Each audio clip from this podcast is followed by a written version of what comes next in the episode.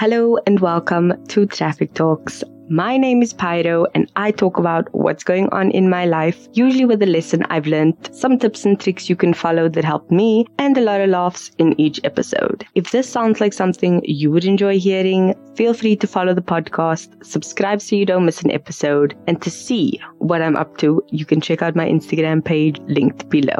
Today's episode is going to be a bit of a rambly one, because I am recording in my car, waiting outside of the house of Haley, who does my nails that you see in every pic that I post about it. She's amazing. I leave her linked in every episode, but I am currently 45 minutes early for my appointment. I have no recording equipment. I don't even have my earphones because I was pushed out of the house because we were all leaving and going in different directions, and traffic is crazy because today is hot. She lives near the beach, so I thought the roads were going to be a bit crazy.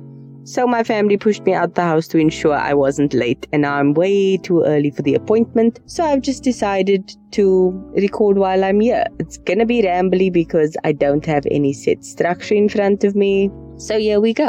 Today's episode is my way of talking through what I want in my future house and what I'm going to have to compromise for right now, because I do want to eventually own a house. I was looking at a house. I'm going to compromise that to buy an apartment because I need to figure a few things out logistically, and me buying an apartment in a different place will help my sister be able to get to school easier. We are very uneasy about the living arrangements. So temporarily, she's going to go stay for about 2 months at a place. So Feb and March, the school term ends end of March and they only start beginning of May. So she has the whole of April. So I have about 3 months to sort all this out. And the beauty of it is there are some decent places that actually are in a security complex, or the complex has 24-hour security, it's safe, it's decent living conditions. Like, there's a lot of places like that I can actually afford in budget. So I've been looking at a few and I've decided on one that I am going to approach soon. But this is going to be me speaking it into the universe, so to say, because I've been reading The Secret, the book on Law of Attraction, and it's been very helpful to just calm my mind a little. So that has been helpful to me, but it is what it is. So for the house, I wanted a house that is at least 3 bedrooms, because I know my family will want to spend the night or stay over, or even just me having a spare room as a guest room, so that when they do visit, or if they do come over, or someone needs a place to stay, there's a room for that. The second bedroom I wanted to turn into a work/study, because I want that as a separate entity for me, especially because I work from home. So I wanted that separation between home and work, and also to make sure it's part of a study, because I do work on my laptop when I'm not working on my office computer. So having that separation and distinction is important to me, first of all, for my mental health. But secondly, having that separation just makes it feel like, okay, I've cut off from my work day. My mind isn't still on that kind of a thing. The main room that I want in the house, which would be the third bedroom, I want that to have an ensuite just for me, because I'm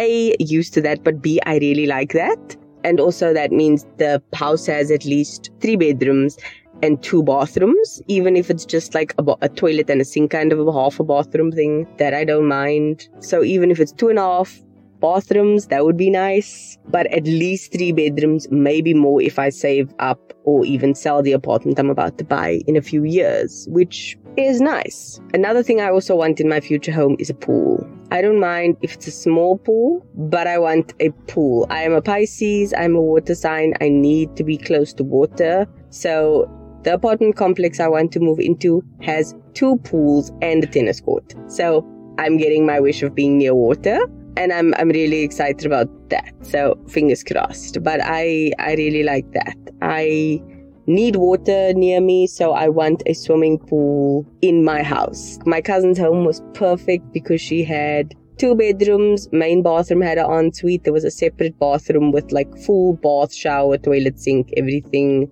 They had a pool. Hers was actually three bedrooms now that I think about it, because one was an actual study. They had a lounge, a dining area, a kitchen, open plan kitchen, and a swimming pool, and like a yard with a braai area. Like everything was there. I said like, her house is perfect. I want like her house. And her house was also in a complex. So very similar to that.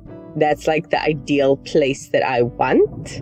I don't mind the areas, but I'll see where I prefer. Like to me, it's not location based because I can work from anywhere, which is the best benefit of me moving to working online or from home permanently. Wherever I move, that is where I work. As long as I have my internet and things, I am fine. Like that is the ideal situation. But having to compromise that now hasn't changed my goal. But it did make me realize I should have started earlier. I should have put away a little bit more, and I should have figured things out a little bit earlier and been more proactive about it. Because I know for a fact I could have saved more money. I know for a fact I could have bought less frivolous things and saved up a little bit more for the things I'm going to need. But it is what it is. That is my dream home. That is my goal of my dream home. And I've compromised that now. But to me, it's not a compromise because I'm not going to be spending money unnecessarily. So that's my dream home. The intermediary change between my house and that I'm currently living in and the apartment I want to move in is I need to start the process of just buying the house or the apartment in the first place, which is going to take a little while. I'm not nervous about it. I just know it's going to be tedious. So I'm mentally preparing for that because I know it's going to be a long road. I am exhausted, but I know there are things I need to do, full stop. But I've been taking it a bit easier so that I can get over this burnt out feeling, relax, recharge, and get back to me. There are still things I need to do. The world doesn't stop turning because I'm tired. Like that is not what happens. The world keeps spinning, things keep moving, days keep going by, and stuff needs to be done. You can't just freeze. You can't just pause time. There is no such thing. I've learned I need to figure out methods to cope, put processes in places so that I don't get burnt out again, and make sure I take time for myself so I can stay recharged and refreshed. One of the first things I did was actually prioritize my sleep. I start winding down from 10 p.m. and then by 11 I'm in the bed, closed eyes, ready to sleep, and I get up just before 7 in the morning. Prioritizing sleep has definitely been something important to me, and I keep reading in my old journal that I'm still going through because it's an effort and a process, and it's emotional. One of the things I keep reading is that when I'm sleep deprived, I get depressed, I get exhausted, I get burnt out, and I get very demotivated. So for me, sleep needs to be a priority because that is basically the first thing I need to sort out when I feel this way. And just doing that for the past week has already made the world of difference, which is why I'm decided to continue uploading on a Tuesday and a Friday for the next 2 weeks, because I edit in the evenings. I edit from about 9 until 10, sometimes 8:30 until 10, and then I start winding down. So I don't have a lot of time to edit because after work I'm unwinding from work, I'm helping out with supper, we relax, and then from 7:30 till 8:30 I watch a TV show with my whole family. It's called Vredestad. It's a Turkish show. It's really, really cool. I don't think people get that they need to build a foundation.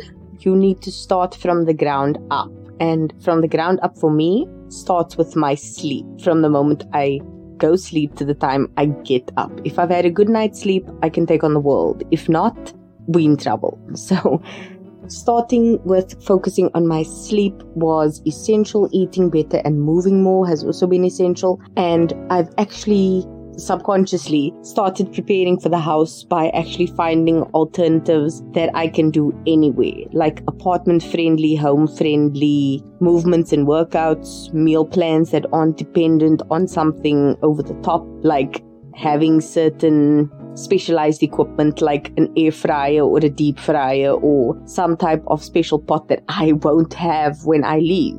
Making these small intermediary plans has actually helped me a lot, especially in terms of thinking I'm currently living at home. When I move to the apartment, I'm only going to be taking certain things with me because the plan was to live there during the week and come home on the weekend like my sister's going to do. So I need to also prepare for that. And yes, I've got luggage, so going back and forth is not going to be a problem. My laptop is mobile, so once again, not a problem.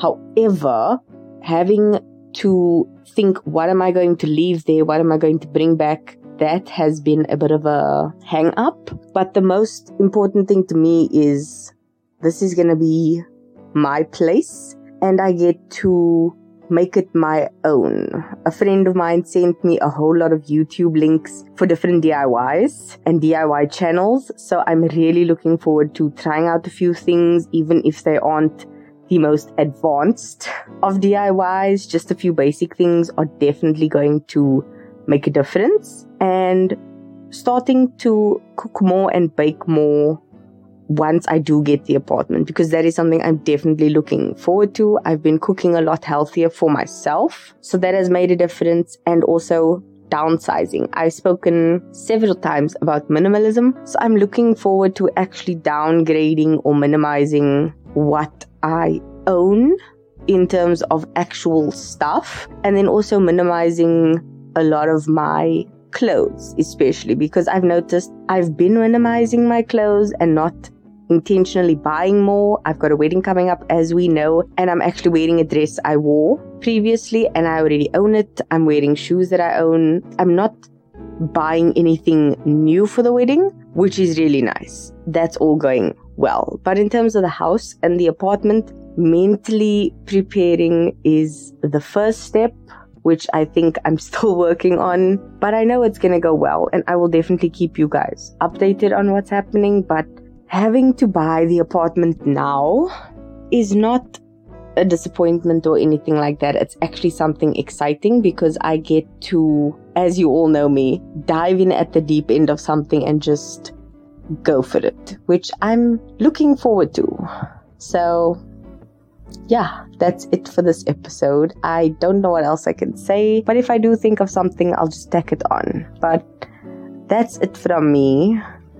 And I don't know what's the song of the week, because all I want to do is use the song of Diana Ross, It's My House, but I've used it before several times. So I'll just say it's that one and leave it at that. Remember to keep being a better being, and I will see you in my next episode. Love you. Bye.